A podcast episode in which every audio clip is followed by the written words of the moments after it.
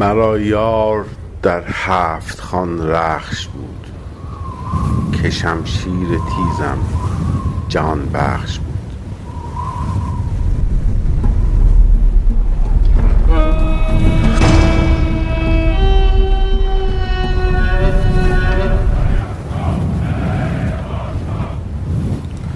رادیو زال پنجره به جهان شاهنامه. درود بر شنوندگان عزیز. به ششمین شماری رادیو زال رسیدیم.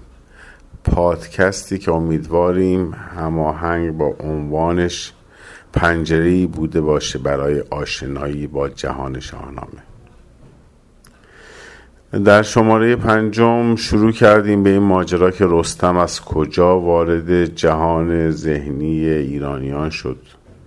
و به عنوان مقدمه بیشتر به رابطه تاریخ و استوره پرداختیم و تاثیر مقابل این دو بر هم اینکه نگاه اسطوره‌ای چه تأثیری بر فهم تاریخ خواهد گذاشت و برعکس نگاه تاریخی چه تأثیری بر درک استوره این شماره هم به نوعی ادامه شماره پیشین هست و قرار است در اون با خانش های مختلف از داستان رستم در استوره حماسه و تاریخ آشنا بشیم و به طور مشخص ببینیم پژوهشگران مختلف چه نظری در این مورد داشتند و چه خانشی و خانش هاشون با چه موافقت ها و مخالفت های از سوی پژوهشگران دیگر روبرو شده. من مسعود جوزی هستم مجری رادیو زال و کارشناس میهمان ما هم در فصل نخست سرکار خانم دکتر معصومی غیوری هستند. و استاد یار ادبیات دانشگاه گیلان خانم دکتر باز هم متشکرم از همراهی شما و در خدمتتون هستیم.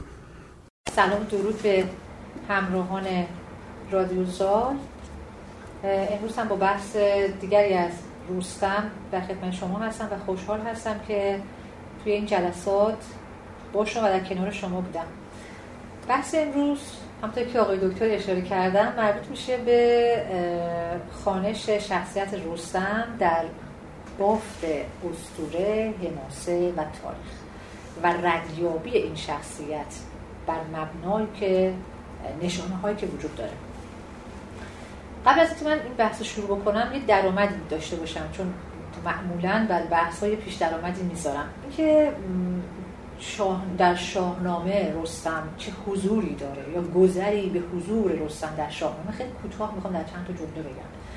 پیش از هر چیزی ما در شاهنامه با یک پیش درآمد از حضور رستم مواجه هستیم. داستان سام زال و بعد ازدواج زال و آن وقت تولد رستم رو داریم. تولدی که برای ما یک به اصطلاح گره و گرهگاهی رو می‌گذاره این تولد. به خاطر مواجهه زال و در واقع رودابه این دو خاندان که به هم میپیوندند اتفاقی که اینجا میفته برای ما یک به اصطلاح فضای تفسیری و تعلیلی از این شخصیت و پیدا کردن رد پاش ایجاد می‌کنه. خب زال با رودابه دختر مهراب کابلی و سیندخت ازدواج می‌کنه که هم در نام مهراب هم در نام سیندخت نشانه ها وجود داره لحاظ نشان شمسی در واقع شمسی اسم ها و اینکه نیای پنجم اینها زحاک هستش. نام زحاک رو هم اینجا داریم. پس در پیش درآمد داستان رستم قبل از تولد خود رستم ما ویژگی هایی رو داریم که به تفسیر داستان رستم و شخصیت رستم خیلی می‌تونه کمک بکنه که برمیگردیم دوباره به این وضعیت. و می‌تونه توی این بخش این تو اشاره بکنیم که ما با یک تولد خاص در واقع بسیار ویژه از یک شخصیت مواجه هستیم که می‌تواند نشانه های قهرمان بودن یعنی قهرمانی حماسی رو برای ما پرورش بده. همطور که می‌بینید تولد ویژه و عجیب رستم تسلط به حضور سیمرغ و تولد در واقع شکافته شدن پهلوی مادر و به دنیا اومدن. بله صحبت شد انجام دادیم. که این تولد دیگرگون و حضور دیگرگون می‌توان تلنگری باشد که ما با یک قهرمان از نوع حماسی مواجه هستیم. و از طرف دیگه برایند در واقع نگاه ها و خانش هایی که در تاریخ هم صورت گرفته توی همین داستان می‌تونه به ما این در واقع نشونه رو برای ما برای بگذاره که خود رستم می‌تواند یک شخصیت دورگه محسوب بشه. این دورگه که در امروز هم معناش می‌کنه. یعنی از یک قبیله با قبیله دیگر از یک تبار با تبار دیگر یا از یک نژاد با نژاد دیگر. همطور که می‌دونید بحث بسیار زیادی در علم تاریخی در روز سکایی بودن پارتی بودن هند و پارتی بودن شخصیت رستم وجود داره که این رو از توی پیش درآمد داستان رستم می‌تونید در واقع رد اما بحث دوم حضور رستم حضور کنش های رستم هست که عمدتا و بدون استثنا کنش های پهلوانی است.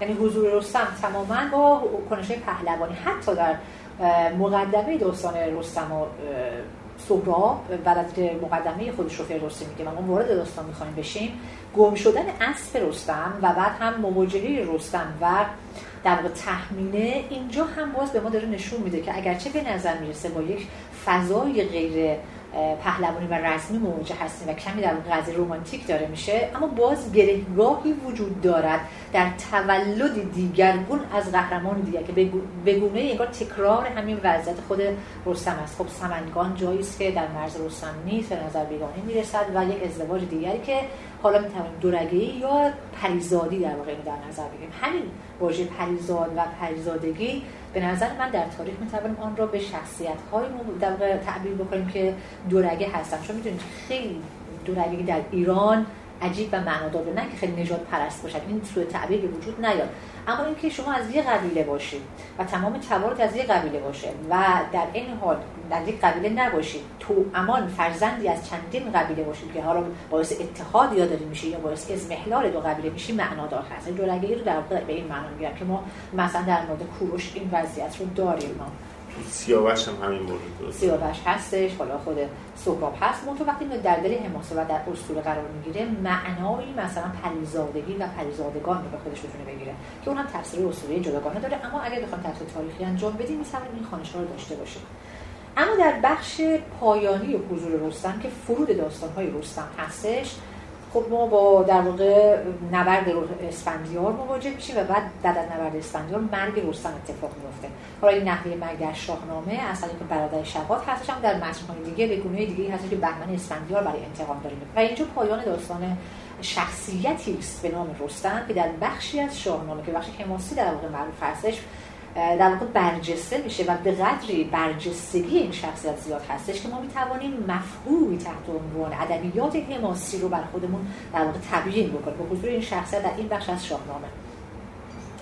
ولی در بخش تاریخی ما رستم رو نداریم. شخصیت رستم نیست مگر اینکه در دو جا یکی نامش هست در نام رستم فرخزاد که این تعبیر ممکنه به وجود که این شاید همون رستم هست.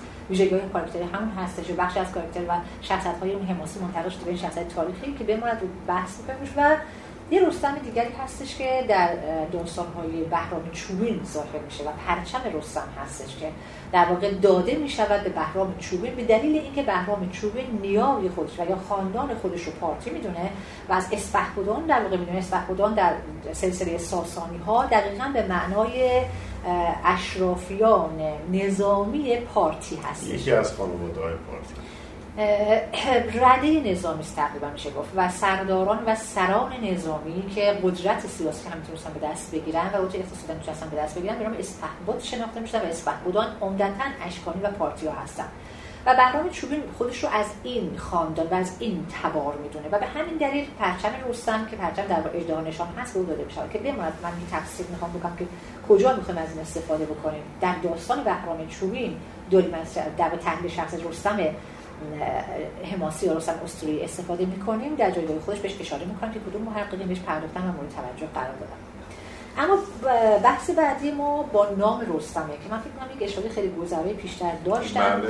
و الان می‌خوام خیلی سریع بگذاریم در متونی که در واقع نام رستم بوده است به شکل مختلف این نام نگارش شده و نوشته شده. اولین کسی که در واقع اومدن روی این قضیه بحث بکنند مارکوارت و یوسی بودن که اومدن ریشه شناسی کردن و نام رستم رو که به شکل رود از تهم یا رو تست هم هستش. رو دست هم یا رو تست هم هستش. با ت آر او ت و به اصطلاح آر او د که نوشته میشه.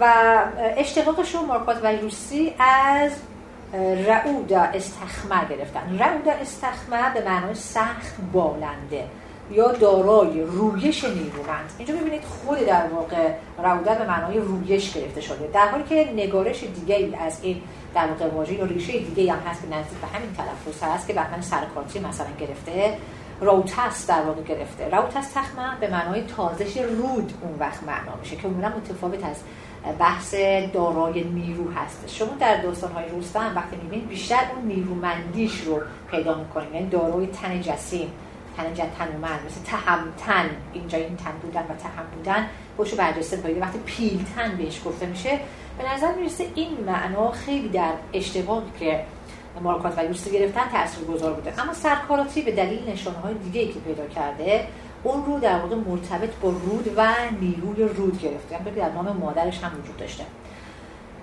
بعدها بعدها هم در واقع هستن کسان دیگه مثل دیویسون هم هستش که اون رو به معنای دارای نیروی آب معنی کرده نه به معنای تازش رود. یعنی کسی که نیروی آب در او حضور داره تنومندی تنومندی قدرت و تقریبا نیروی آب درش وجود داره که در بعض بخش از داستان رستم و شوال یه تیکه وجود داره که وقتی که رستم می‌خواد هم در لشکری کشی بکنه برای شاه کابل و انتقام توهینی که برادر شوال شده رو بگیره که این دسترس است. شوال دسترسه می‌کنه که شاه کابل من توهین کرده و رستم عصبانی میشه که من اون رو کنار می‌زنم و تو شاه کابل می‌کنم. می‌خواد حمله کنه با لشکریان. بهش شوال میگه که نمی‌خواد این کارو بکنی که گر نام تو من نویسم برا شهر کابل نیابد آرام و خواب. اونجا که آرام و خواب پیدا نمی‌کنن. اگه اسم روی آب بنویسن ببینید این نیروی آب که همراه نام باعث ویرانی چی میشه؟ یک شهر میشه. یه نشانه های وجود که در روایت انقدر دیگرگون شده که فکر جز اجزای داستانی است. در که ممکن است جز در واقع اون روایت اصلی شاقی اصلی اسطوره یا تاریخ یا غیره باشه که دگرگون شده.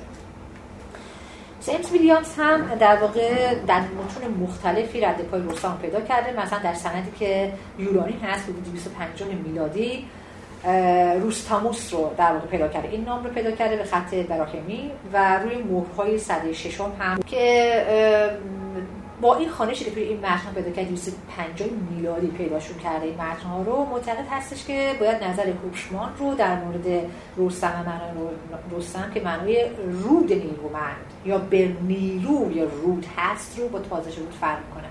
این معنا رو درش لحاظ بکنیم و تایید بکنیم. حالا هر کدوم از این معناها رو که بخوایم در نظر بگیریم چه به معنای تن تنومند یا نیرومند یا بالنده سخت بالنده که نشانه هاشو می‌بینیم. وقتی متولد میشه اینقدر بزرگ از عروسکی که برای سام میفرستن سام که نگاه می‌کنه میگه اگر این واقعا نوزاد هست همین انانش یک در پهلوان تنومند می‌تونه باشه. همین انانش میشه گرز به دست بگیره از نوزادی. میگه اگه نصف اینم باشه خیلی در بله. یعنی می‌تونه در همین نوزادی شیرخواری و طفولیت گرز به دست باشن خب ببینید اون معنای سخت بالندگی می‌تونه باشه یا نحوه در واقع رنجی که رویابی می‌کشه در تولدش. در حال میگم اینقدر نشانه ها پراکنده است و زیاد هست که دست گذاشتن به یکی و تبیین که حتما فقط همین معنا میده. این رو سخت میشه. برای همینه که متعدد هست این نظرها.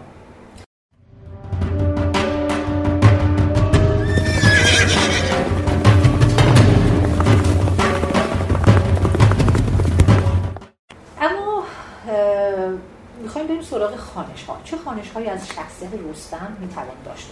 آیا می‌توانیم در واقع رستم رو یک شخصیت اسطوره‌ای در نظر بگیریم؟ کما که این خانش ها از رستم شده است و او رو مثلا فیلم مثلا ایندرا در واقع در نظر گرفتن یا خدای ایزد مهر در نظر گرفتن یا اپم در نظر گرفتن یا تیشتر یا آرش در نظر گرفتن تیشتر و آرش و که حالا چرا رستم در شاهنامه آرش نیست رستم هست ولی که از جایی که بشه جواب این هستش که اون چیزی که در واقع از تیشتریه و ترکیب اون با شخصیت آرش ما داریم ممکنه که منتقل شده باشه به شخصیت رستم و دیگه نیاز به حضور او دیگه نبوده باشن که البته دلیل سستیه بله دلیل سستیه اما خب در نظر بگیریم که این فیلوسیس که تصمیم می‌گیره داستان های به اصطلاح آرش رو کنار بگذاره و رستم رو اونجا داشته باشه.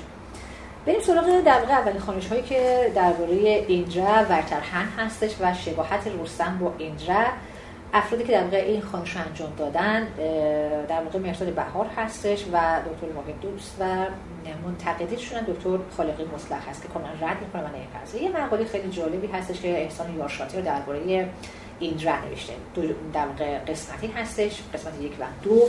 که ایندرا رو و ویژگی های ایندرا رو کاملا اونجا معرفی می‌کنه و توضیح میده که ایندرا ایزد در واقع هندی چه ویژگیهایی داشته. درباره شخصیت ایندرا و شباهتش به رستم نمیشه در واقع اثبات کرد که اینها شبیه هستن نمیشه ردش کردش. دلایلی که نمیشه ردش کرد درباره ایندرا شباهت های خیلی حالا شاید جزئی به نظر برسه ولی واقعا این شباهت ها وجود داره. تولد متفاوت ایندرا که تولد بسیار دیگرگون داشته اونم به عنوان قهرمان. می‌تونید بگید خب این یه نشانه عامه همه قهرمانان می‌توانند های متفاوتی داشته باشن یا در بعد از تولدشون یک فرایند آینی طی کرد که اونها متفاوت کرده باشه. نکته دوم داشتن ابزار جنگی مشابه هستش که در دو نفر یکسان هستش و اون گرز هستش. بله.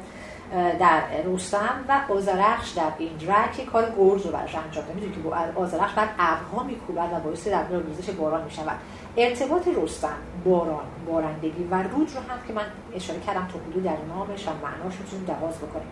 یه نکته که نمیشه ازش نادیده گذشت و شاید می‌خواید دیگر بشه این تذکیر کرد ولی از این نمیشه نادیده گذشت. در واقع شادخاری رستم هست. می‌دونید بسیار شادخوار. هست در لحظه که می‌خواد به جنگ بره در بحبوحی جنگ ترجیح که نوشخاری و شادخاری خودش داشته باشه. باد نوشی افراطی هستش. در جنگ با اسفندیار می‌بینیم. در جنگ رستم که سهراب می‌بینیم که خیلی برجسته هستن در شاهنامه.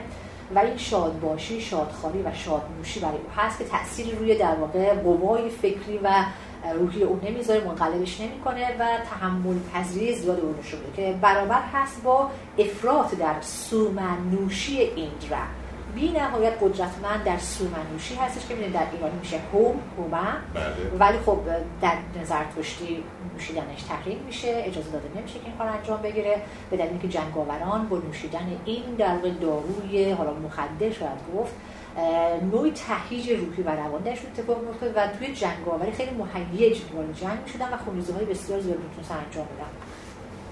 باز از ویژگی های دیگه که می‌تونیم در رستم و ایندرا ببینیم لقب ایندرا هستش که ورترهن هستش به معنی کشنده اجده ها ورترهن بعدها در اصطلاح متون اوستایی جدا میشه از در واقع ایندرا می‌دونیم که ایندرا کاملا به دیو تبدیل میشه. وارونم و اینجا کاملا به دیو تبدیل میشه در در ادبیات ایرانی و اوستایی مخصوصا. اما این لقب ورتر هم وقتی جدا میشه به ورهران و بعد دهرام تبدیل میشه. یک شخص بسیار کاملا مجزا و جداگانه که ایراد جنگاوری و در واقع ایراد جنگ محسوب کنه و جنگاوری و ویژگی ها و شخصیت ها تجسد های متعددی که داره. اما در واقع لقب ایندرا بوده است. خود ایندرا با نامش حضور پیدا نمی‌کنه. اما لقبش دیوزودایی میشه و در ادبیات در واقع اوستایی و بعد هم در های ایرانی حضور پیدا می‌کنه. اما شخصیت دیگه که اگر دقت بفرمایید ما در بهرام چوبین دوباره نزدیک شدن رستم و شخص رستم و بهرام رو تا حدودی می‌تونیم پیدا بکنیم. اما از ویژگی های دیگه این هستش که ایندرا موجودی یا حیوانی در دستش داره که تقریبا می‌تونیم بگیم که توتم اوست.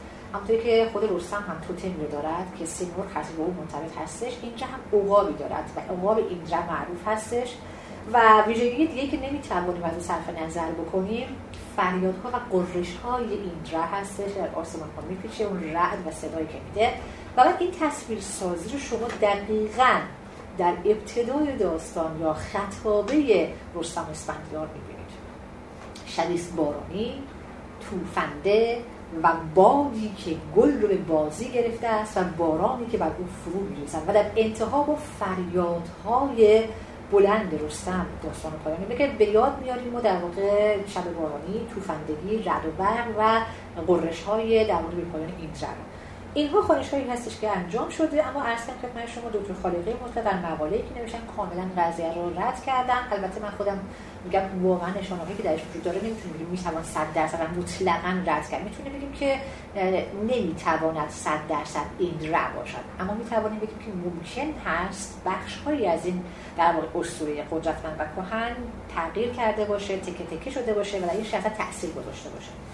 دکتر بهار یعنی بر اساس این خانش اگه تا اینجا جمع بندی می‌کنیم مخصوصا چون من کتاب دکتر بهار رو خوندم خیلی کامل تاکید می‌کنه که اصلا نباید رد پای رستم رو در تاریخ جست و کاملا یک شخصیت اسطوری است.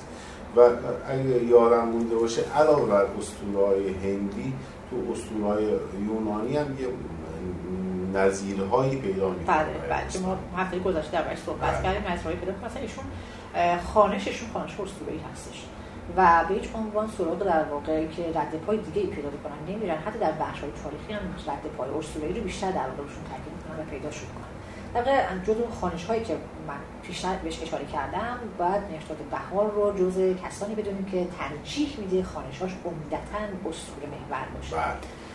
این اساس هم هستش که این شخصیت در واقع پیدا می‌کنه و بعد حالا شخصیت های دیگه که حضور دارن ایزد مهر هستش و ارتباطی که درباره مهرپرسی رستم هست و اینکه می‌تونم آیا تجلی و تجسمی از ایزد مهر باشه من این توضیح رو فقط میدم و نمی‌خوام زیاد بازش بکنم. حضور سیمور در این داستان می‌تواند در واقع معنا رو برسونه اما واقعا شخصیت رستم نمی‌تواند ایزد مهر باشد به این معنا.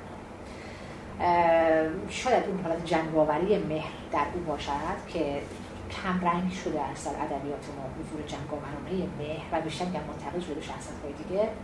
گردون سواری که حالا می‌تونه خیلی جنگاور باشه و در جنگاوری هم بسیار قدرتمند هستش. در شخص رستم نیست اما در جایی جایی که رستم تعهد می‌کند در نگه داشتن پیمانهای خودش و سعی می‌کنه که این پیمان ها رو که پیمان حالا ارتباطش با ایران شاهان ایرانی حمایت از اون و غیره هستش شاید به اون وجهه ای از شخصیت در واقع ایزد مهر رو که ایزد پیمان ها و تعهد ها هست رو درش ببینیم. در جنگ با اسفندیار هم آن چیزی که متعهد می‌کنه رستم رو که واقعا اسفندیار با همین توبین هایی که میشه برگردونه و بگه واقعا من قصد ندارم پیمان شکنی بکنم. پیمان رو در واقع تصدیق کنم. توی که داره این کار رو انجام میده رو این قضیه بحث می‌کنه اینجا شاید این مقدار برجسته بشه. ضمن اینکه الان بیشتر گفته میشه که میترائیسم خالص اونطوری که فقط یک ایزد مهر پرستیده بشه تو ایران هیچ وقت به طور کامل وجود نباشه. این خانشی که از ایزد شده آره این و یک ایزد بوده از ایزدان متعدد. آره. به هیچ عنوان شخصیت مهر و میترائیسمی که مثلا در کتاب های فرانس کومون و غیره می‌بینیم بعد هاشم رازی مثلا بهش می‌پردازه اون شخصیت مهر ایرانی نیست. بر اساس آنچه که از مهر در فرامرزهای ایران در من خارج از مرزهای ایران پیدا کردن بحث کردن که خب وقتی خارج از ایران میشه یه وجه دیگه پیدا می‌کنه. اگرچه می‌دونیم که از ایزدان محبوب جنگاوران محسوب میشه. یعنی اون خاصیت پرستش جنگاوران و وضعیتی که با اون ارتباط برقرار می‌کنن حضور داره. می‌تونیم از این لحاظ خیلی به اصطلاح سردستی بگیم. شاید بتوانیم برسن تا حدودی هم بتوانیم با او تطبیق بدیم که برای خود من اینطور نیستش.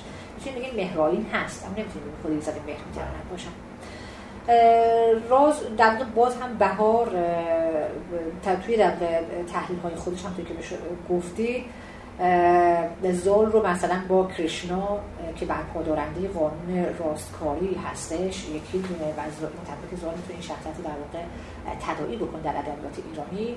اما خب باز هم از کردم خدمت شما برای ما خیلی مسجل و مشخص نیست و لزوم نداره که بگیم 100 درصد در اینطور و بمانیم.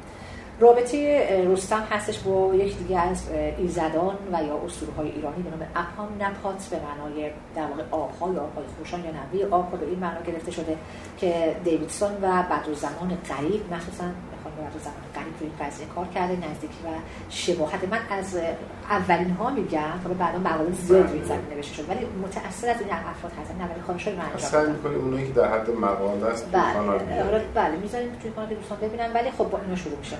حالا که از ویژگی های مهمی که در مورد مثلا اپاپ نفاس وجود داره اینه که در برابر دیو خوشسالی ایستادن و مثلا کلا تقابلش با خوشسالی هستش که این تقابل رستم و افراسیاب برجسته میشه برای اینکه بتونیم چون خواهی شلس بگه و در معنای نامش هم که نام رود وجود داره و غیره.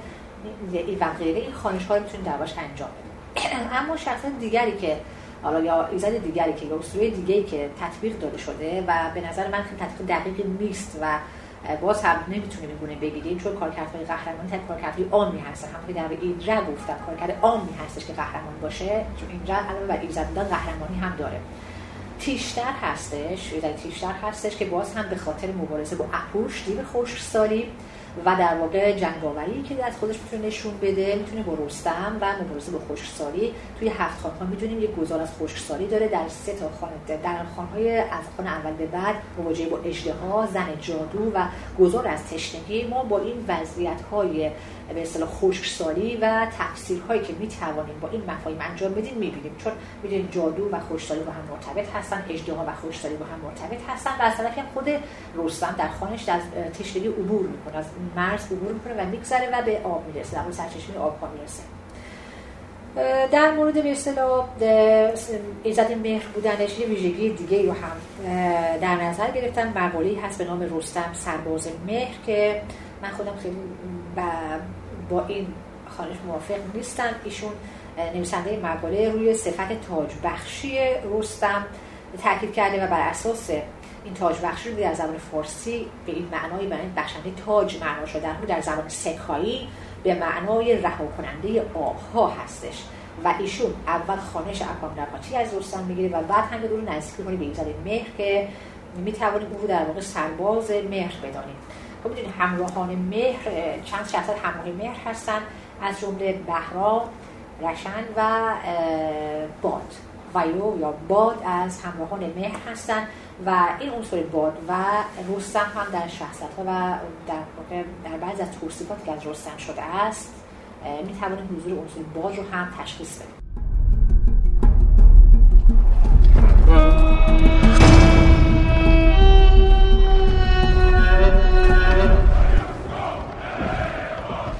صرف نظر از خانش های ای از رستم خانش های حماسی هم شده است. یعنی او رو شخصیتی دانستند که جایگزین شخصیت اسطوری حماسی دیگری در حماسه فردوسی یا در شاهنامه فردوسی شده است.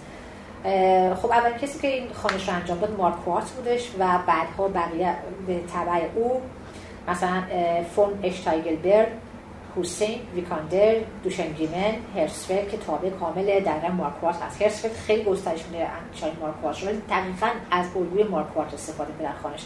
و موله که اینها در واقع رستم رو گرشاس در استایی بله. و معتقد هستن که در واقع خود سام گرشاس بوده از گرشاس سام و این گرشاس و صفت ها و ویژگی هایی در اوستا داره منتقل شده است در حماسه در واقع فردوسی در شاهنامه فردوسی به شخصیت رستم و او همان در واقع گرشاسته هستش و خانش سام هم علی شده است. یعنی او سام اوستایی هم می‌تواند باشد.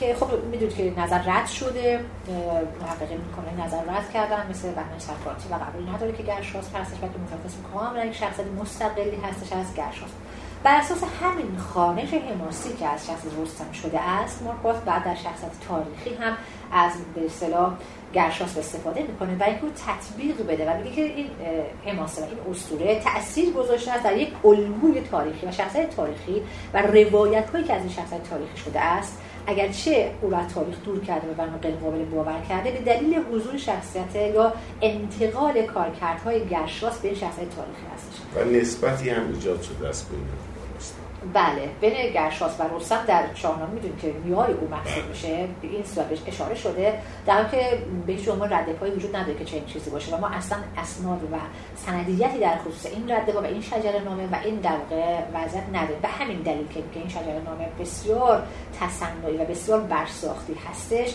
میگه می‌تونه در واقع این درک رو ایجاد کرده باشه در راویان در واقع خودهای نامک های یا شاهنامه حالا به تعبیر راویان داستان های رستم که می‌توانیم این شخصیت رو نیای رستم تلقی رو و تصور بکنیم. در حالی که به نظر خود مارکوات خود در واقع شخصیت رستم همان است. هم گرشاست و تکرار میشه ولی آن نام دیگه نمیاد. حالا دوستان می‌تونن در مراجعه بکنن به کار ببینن چون ما خیلی گذرا باید بگذاریم به شخصیت نام تک تک این مقالات شما دارم می‌تونیم بله همه رو براشون می‌تونیم توی در واقع کانال رادیو بذاریم و دوستان ملاحظه بکنن. اما خانش های تاریخی که از شخصیت رستم گرفته شده. اینجا دیگه ما با یک پراکندگی عجیب وحشتناک و عدم انسجام مواجه هستیم. که هر مخالفت های بله، بسیار دقیقا مخالفت های بسیار زیاد. چون عرض کردم خدمت شما اولا بازی زمانی حضور رستم در شاهنامه از منوچهر شروع میشه شما می‌بینیم تا بهمن می‌رسه این بازی زمانی بسیار طولانی است. که این بازی زمانی طولانی علاوه بر اینکه مجال دخالت روایت های دیگه و حضور عناصر مختلف از جاهای دیگر رو براش فراهم می‌کنه باعث مخدوش شدن شخص از رستم میشه. برای همین که خیلی واضح نمی‌تونیم ذره بگیریم روش و بگیم ما با رستم مواجه هستیم که همین است و این رستم است. این اتفاق نمی‌تونه برای ما بیفته. اما خانش دیگری که از رستم انجام شدن که گفتم خدمتتون رستم و شخصیت تاریخی و تطبیق اون شخصیت تاریخی هستش. اینجور بحث خیلی زیادی در می‌گیره و در واقع هم خلط بحث زیاد شده است هم که بسیار سعی روشنگری کنن و هم که نقض شده است این در واقع خانش ها و خانش ها در واقع زیر سوال برده شدن. تمام این وضعیت ها و این در هم ریختگی ها به ما میگه که ما با یک شخصیت مواجه هستیم که هر چقدر بیشتر دنبال وضوحش هستیم بیشتر فرار می‌کنه از ما و به سمت ابهام پیش میره. خب چرا این اتفاق میفته چرا با شخصیت مواجه میشیم که نمی‌توانیم با اسناد و مدارک او رو روشن بشناسیم. درست مثل این که شما یک تصویر مبهم دارید و سعی می‌کنید که این تصویر مبهم رو بازسازی بکنید و بخش های مختلف رو روشنتر بکنید. تا یک تصویر واضح و روشن داشته اما خود شخصیت و خود اون در تصویر داره فرار می‌کنه و اجازه نمیده. شما وقتی پازل یک رو می‌ذارید که چهره رو درست بکنید پازل یک بعد از پازل دو کنارش گذاشته پازل یک محو میشه و پازل سه که کنار پازل دو قرار می‌گیره پازل دو رو از بین می‌بره. این خانش ها اینطور هستن که علاوه بر اینکه گاهی اوقات می‌تونن همدیگه تقویت کنن باعث تضعیف همدیگه هم میشن و ابهام زیادی ایجاد می‌کنن.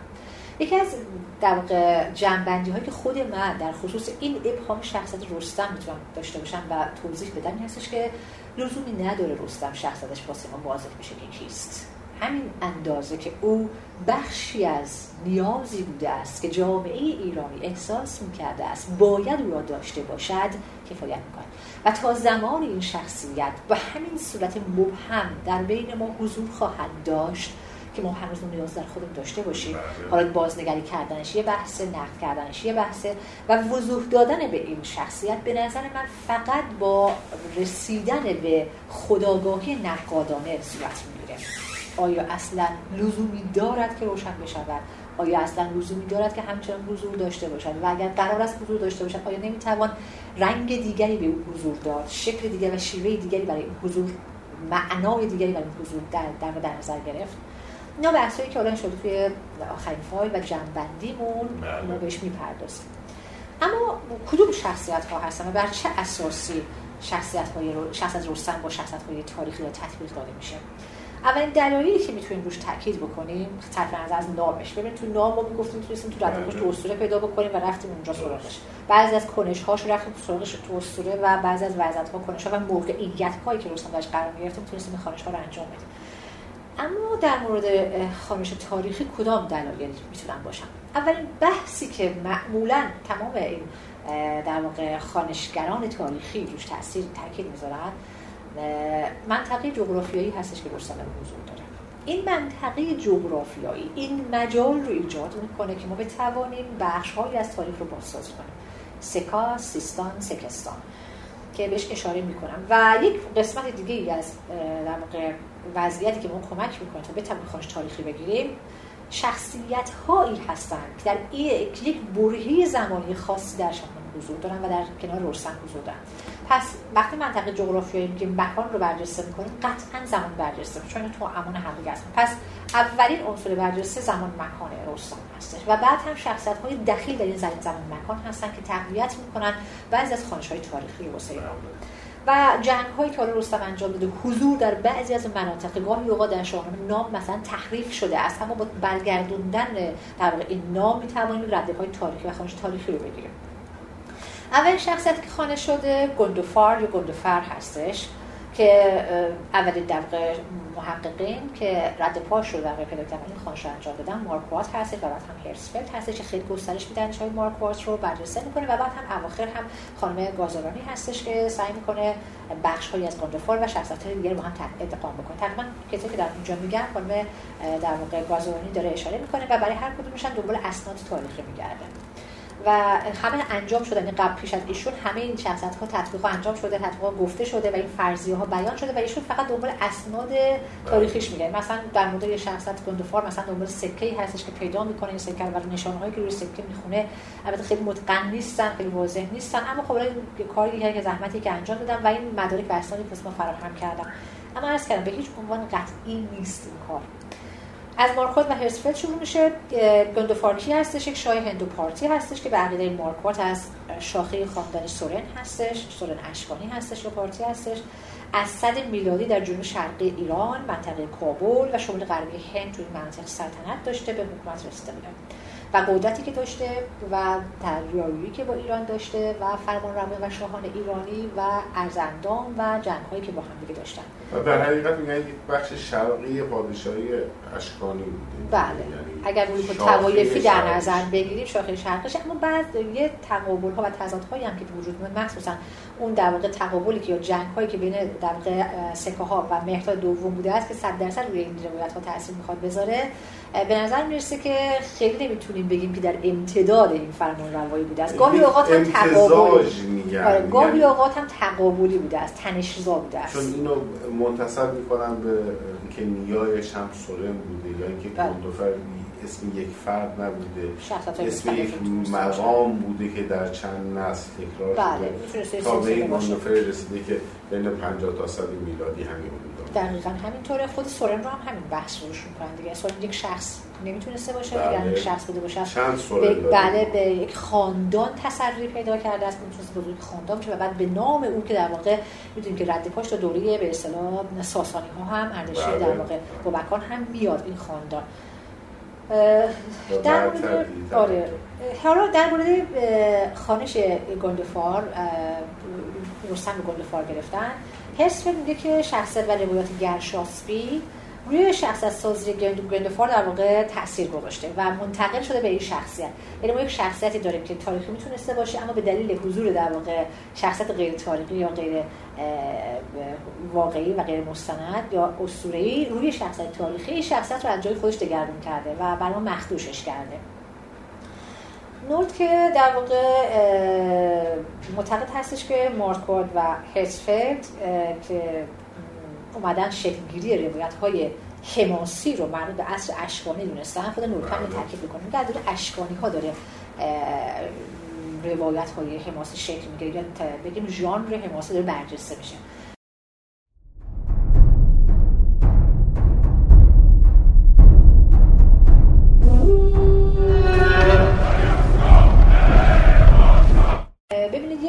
ما داریم که حماس خانی یا پهلوانی خانی بر اساس آنچه که در تاریخ هرادوت داریم در دوره خامنشی ها بوده است. یعنی کتابی از پهلوانی ها خوانده می شده است آنجا.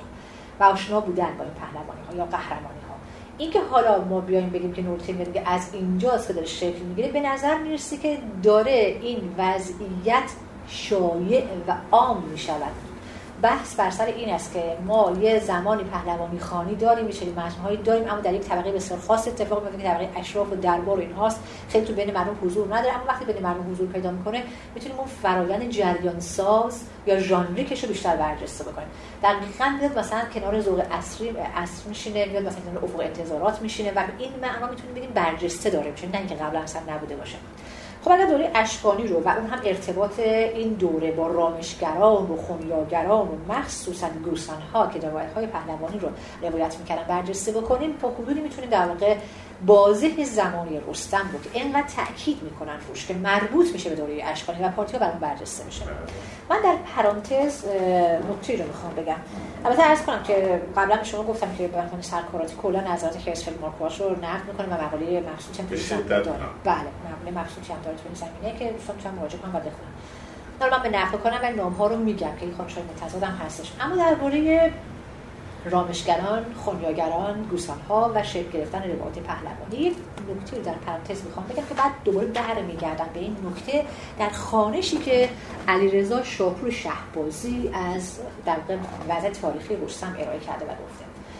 ببینید ما در بخشی از تاریخمون بعد از سقوط این خامنشی ها با حضور یونانی ها و در واقع مقدونی ها یا اسکندر در مقدونی مواجه هستیم در سرزمین ایران که تقریبا بوده بازه زمانی بین 80 تا 100 سال در ایران حضور پیدا می‌کنن و بعد کنار زده میشن.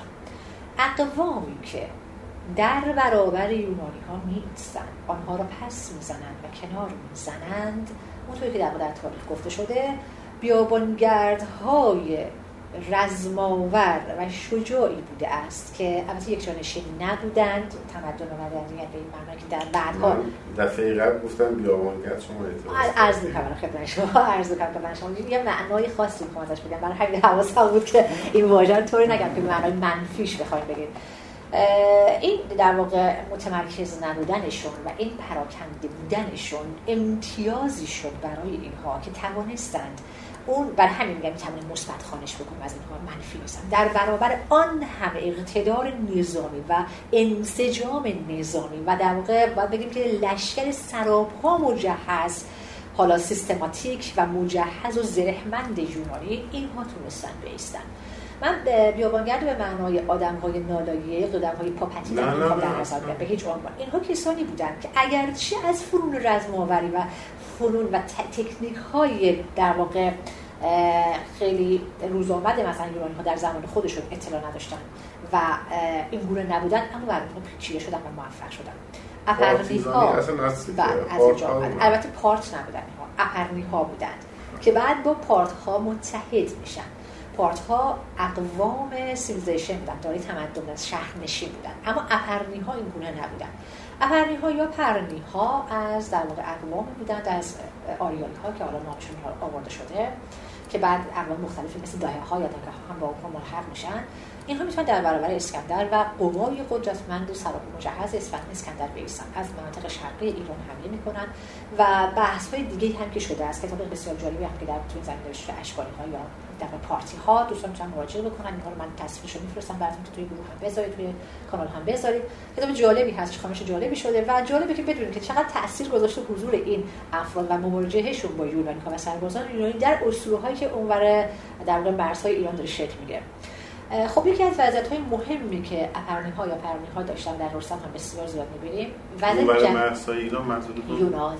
یونان. اصول های یونان ها یا پرنی ها جنگاوران سوار بر اسب ها رام کنندگان اسب یعنی اسب رام کردن اینها کاملا با ابزار جنگی آشنا بودن و این ابزار جنگی داشتن اما به دلیل وضعیتی که ارسم که من شما یک جانشین نبودن مدام در مسافر و سفر بودن سبک سفر می‌کرد و سبک حرکت می‌کرد و همین دلیل حال هایی که بسیار فولادین سنگین در تن در بدن به اصطلاح رزماوران یونانی بوده است اینها ازش نداشتن اما از زره سبک استفاده می‌کردن زره های سبک و از ابزارهای جنگی بسیار سبک. اما بزرگترین ویژگی که خارق العاده می‌کرده اینها رو یگانگی اینها و اسبشون بوده. یعنی سوار و اسب به قدر یگانه و هماهنگ با هم دیگه بودن که هیچ چیزی مانع در واقع جنگ اینها نمی‌شده است.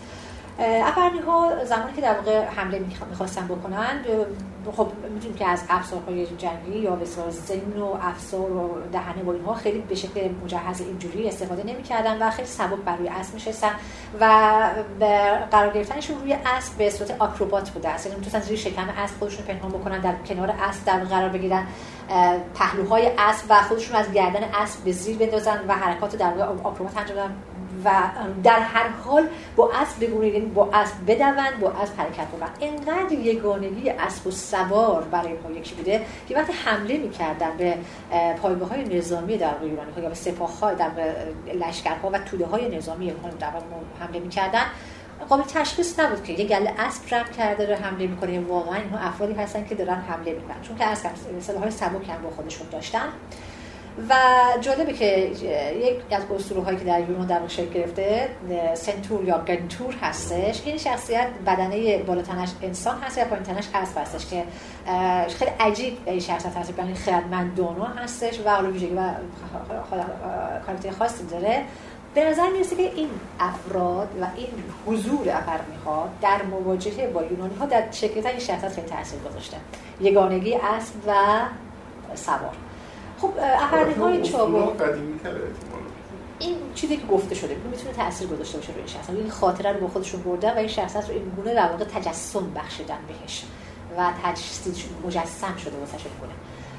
این در واقع جنگاوری و تکاوری اپرنی ها اون رو پیروز می‌کنه. برابر سلاح در واقع نزا لشکر سراپا مجهز مسلح و سنگین سوار نظام و پیاده نظام یونانی ها همونطور که می‌دونه جنگ های پرکنده انجام میدن از نقاط مختلف حمله می‌کردن و دستای کوچک حمله می‌کردن ویژگی که بعدها مثلا تحت عنوان در واقع پارتیزانی یا جنگ های چریکی مثلا معروف هستش. عمدتا در این بخش از تاریخ ایران خیلی از پای می‌تونیم پیدا کنیم کلمه پارتیزان هم شما دارید پارتی گرفته شده. به این دلیل گفته شده جنگ های نامنظم جنگ هایی که بدون نقشه قبلی هستش اما در واقع بسیار قدرتمندانه و شجاعانه. یعنی به نظر می‌رسه که بعضی وقتها خیلی هم جسورانه خودشون رو به شکل حتی انتحاری حمله می‌کرد اما معمولا موفق می‌شدن. یک دسته بسیار کوچک و دسته بسیار بزرگی موفق می‌شد. اگر خاطرتون باشه چند سال پیش یه فیلمی هم ساختن به اسم 300 که 300 سوار بله. کم یعنی سوار کم در برابر در واقع گروه نظامی بسیار زیاد خشایارش رو ایستاده بودن که خب خیلی صداها رو برانگیخت خیلی در واقع فریادها رو برانگیخت و اون ساختن. ما می‌تونستیم در مورد اپرنی رو بسازیم. و اپرنی ها و این وضعیتشون و ایستادنشون در برابر یونانی ها و پس زدن اینها شاید در هیچ جای تاریخ ایران ثبت نشد. یکی از ویژگی های شاید منفی اینها این بوده که به همون دلیلی که عرض کردم شما صحراگرد بودنشون خیلی در واقع اهل ثبت و ضبط و نگاره شد. اینها نبودن. بله. اما اقوامی که با اینها مواجه شدن و اینها با هم متحد شدن یاد و خاطره و یادمان اینها رو و هاشون رو فراموش نکردن و اونها رو نگه داشتن که این دوستان ها هستن که در واقع به شکل خونیگران و روایتگران و رامشگران در واقع مردمی در بین کوچه و بازار اینها در واقع روایت می‌کردن می‌گفت حالا کتاب خیلی زیادی هست در این نوشته شده است که چقدر ادبیات شفاهی ما تاثیر گذاشته مثلا شاهنامه دیک دیویس و غیره هستن که می‌تونن دوستان مراجعه بکنن. به باعث یه نزاع جدی هم شده. بله بله که عرض کردم مثلا قوم سالار و غیره هم رد کرد گفتن که به هیچ عنوان فقط تنها این در واقع رگه های خونیاگری نیستش. اصلا چون که وزن و بحر شاهنامه هم این تاکید رو کردن که از جای دیگه آمده است اصلا مربوط به این داستان ها و قصه ها چون عین همین رو شما در یوگسلاوی قدیم هم مثلا می‌دیدید. داشتن به همین دل بر اساس یک مطالعه تطبیقی که انجام داده بودند این خانشان در ایران انجام دادن که مقالات در واقع ردی کم انجام شده آره. که اون نظر رد کردن. اما می‌خوایم به این قضیه برگردیم که این وضعیت در دوری اشکانی ها و تثبیتش ادامه پیدا می‌کنه شکل می‌گیره در روایت های حماسی و بعد هم شخصیت رستم در بین اینها که از روایت های دیگه داره وارد میشه نه الزاما در دوری اشکانی ها و غیره. یک منشأ ما از بعضی از روایت های رستم داریم که از منطقه و سکه ها هستش و بخشی از اون هم از اینجا نیست. از روایت هایی هستش که از مال پرنی هست.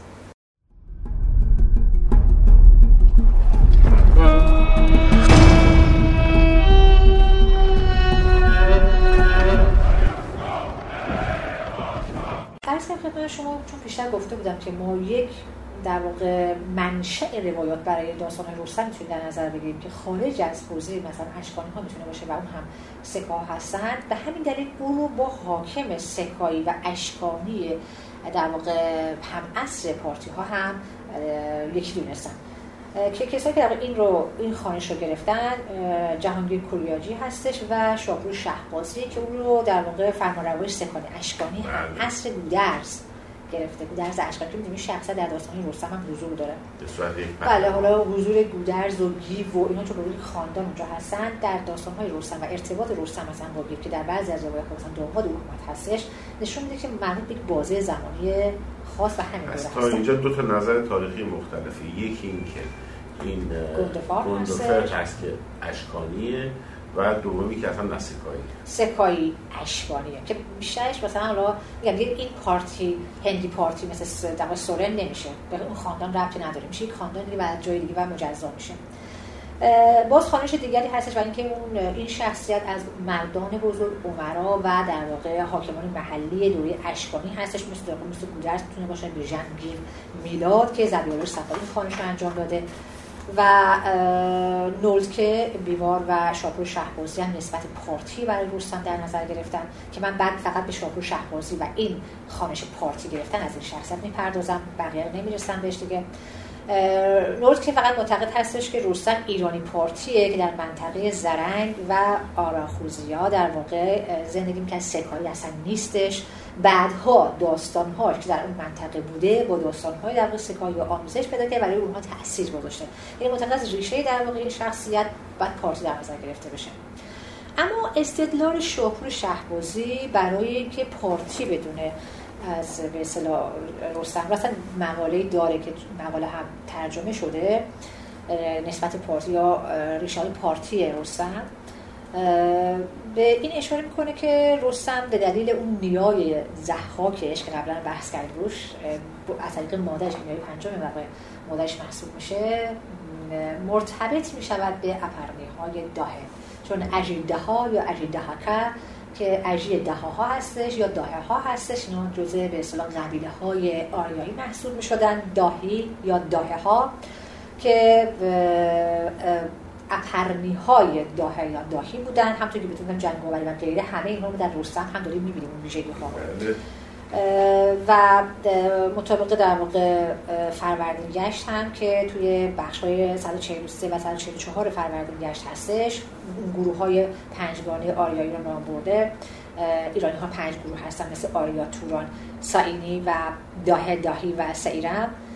که اینها رو داه می‌دونه رستم رو از این در و همینجا واسه شنوندگان روشن واسه بعضی شنوندگان هم ترسیدن می‌دونن که آجیده ها کیازده ها اصلا تازی و عرب نبوده. نه به هیچ عنوان با کلمه زحاک خندرو آره زحکه اصلا به این ربطی نداره. البته در مورد ریشه نام اجیده ها کم بحث هستش. بعضی اون اجیده ها داهه در واقع نمی‌دونن.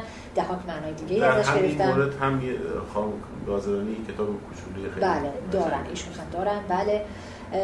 اما خب که در منطقه شرق ایران بوده باشه یا غرب ایران هم خیلی جای بحث هستش که اجیر رو در منطقه غرب ایران داریم و بعد هم در منطقه شرق در به عنوان خاندان در واقع چیز می‌بینیم به هر حال اینجا بیشتر اگر اینجا بخوایم در نظر بگیریم باید داهه و داهی در نظرش بله.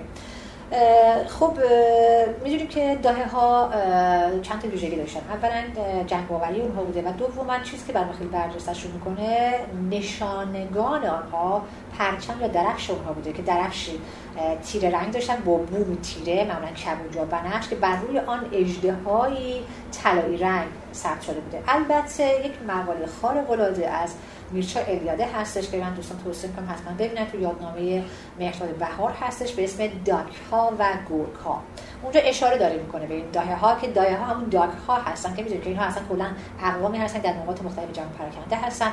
تو تم اینها دو تا تم داشتن یکی در واقع همون اجدها بوده و دیگری اجدها مار هستش البته اینا مار پرست هم بودن. دایه ها مار پرست هم بودن که هم زنوامشون در بعضی از بخش های مختلف هند وجود دارن به شکل زیرزمینی و بخش مطالب زیادی هم دربارشون هستش. و داک ها یا گرگ ها که حضور اونها در ایران در منطقه جنوب دریای خزر می‌دونسته که هیرکانیا یا ورکانا منطقه بوده که حضور داشتن. می‌دونیم که ورکانا به معنای منطقه گرگ ها یا سرزمین گرگ ها هست که گرگان بعدا نام شده ورکا به معنای گرگ هستش یا ورک به معنای گرگ یا ورکا به معنای گرگ هستش در زبان ایرانی. وی اگه ویرک باید بهش بگیم و ی در زبان اوستایی به گ او در زبان پهلوی میانه تبدیل میشه. مثلا ویشتاس و اوستایی میشه گوشتاست وزارش میشه گزارش. واسه همین ویرگه هم میشه گرگ. به این ارتباط ویرکانا یا در منطقه گورکا یا گورگان هم هستش که به احتمال زیاد اینها هستن. حالا جالب هستش که خود شاپور شهربازی مثلا که پرچم در منطقه بخشی از یونان مثلا یکی از اقوام یا دسته های یونانی بوده است یه ترکیب عجیب گرگ اجده رو بهشون میده. یعنی شما تو چهره این اجده چه ترکیبی از گرگ رو می‌بینید و اجده با هم دیگه که معتقد هستش از بازمانده های همین داکه هستن ببخشید این رو الیاده میگه. بله. شاپور شهربازی میگه. بله.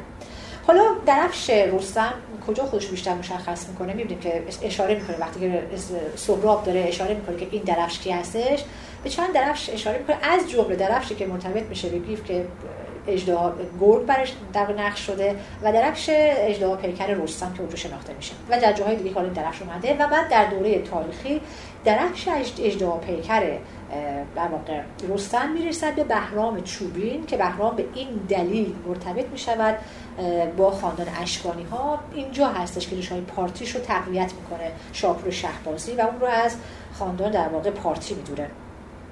در مورد کلمه سکا هم شاپور شهبازی معتقد هستش که از سک ریشه سک گرفته شده به معنای قدرت و مهارت. البته می‌دونیم که این ریشه شناسی دقیق نیست من ریشه شناسی دیگه هم شده کمون که کلمه سکا رو و سک رو به معنای دارندگان کلاهخود نکتیز هم گرفتن که خب در زبان خودمون در گیلکی هم کلمه سک رو به معنای نکتیز تیز اینها به کار و ممکنه که مرتبط با همون سک یا سکا باشه.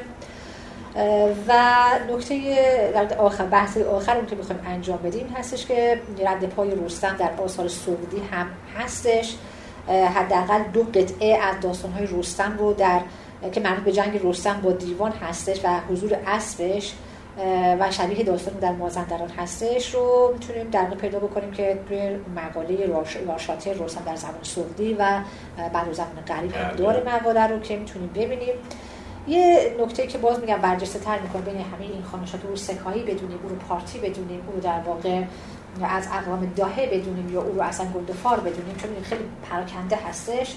این هستش که همه اینها رو بگذاریم کنار و به این نگاه کنیم که رستم شخصیتی است در شاهنامه که آنچه را که ایران و قوم ایرانی خواهانش هستند رو در اختیار قرار میده در جنگ با رستم و اسفندیار تسلیم نشدن رستم و اینکه نمی‌خواد کنار بکشه شاید سیانت و حفاظت از خاطره و یادمانی است که در دورهای متعدد ایرانیان رو همواره در بحرانی ترین شرایط در شاید بنبست ترین شرایط تاریخی و وضعیت هایی که برشون وجود اومده یاری کرده و کمک حالشون و کمک رسانشون بوده. که این بحث رو اگر اجازه بدید ما بگذاریم برای جلسه آینده که روش بحث بکنیم و درباره این که اصلا ضرورت قهرمان و قهرمانی چیست و بحثمون رو انشالله ببندیم با هفت جلسه خاصیت افغان رستم. بسیار متشکرم خانم دکتر و همچنین متشکرم از شما شنوندگان عزیز رادیو زال که در این شماره همراه ما بودید و احتمالا در شماره آینده که آخرین اپیزود از فصل نخست رادیو زال خواهد بود. همراهمون هستید.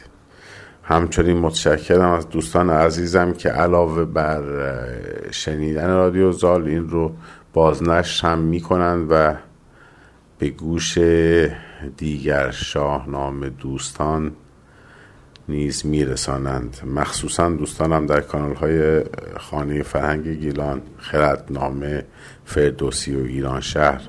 انجمن شاهنامه خوانی هما و گروه شاهنامه پژوهان سیمرغ که تو کانال های خودشون و page ای اینستاگرامی خودشون بازنشر می‌کنند. رادیو زال رو می‌تونین در کانال تلگرامیش بشنوید که همین رادیو زال هست با دو تا A و خب ترجیحاً که توی پادخوان ها بشنوید اسپاتیفای ناملیک کست باکس پادبین و گوگل. و خب یک نکته آخرم بگم که این فضای این گفتگوی امروز مخصوصا در نیمه اول حالا سعی کردیم احساس نشه ولی خب بالاخره تحت تاثیر اندوهی بوده که از در گذشت ایلیا میرزا نژاد موحد داشتیم. ایلیا یک جوان هنرمندی بود از یک خانواده فرهنگی پهلوان 17 سالی که هشت ماه با نوع نادر و بسیار سختی از بیماری سرطان جنگید و اگرچه سرانجام بر خاک افتاد اما مرگش هم سهرابگونه و پهلوانانه و تراژیک بود و شهری رو استانی رو و اهالی کشور بیمرز هنر و فرهنگ ما رو در ماتم فرو برد. این شماره رو تقدیم می‌کنیم به یاد و خاطری ایلیا میرزا نژاد موحد. تا شماره بعد بدرود.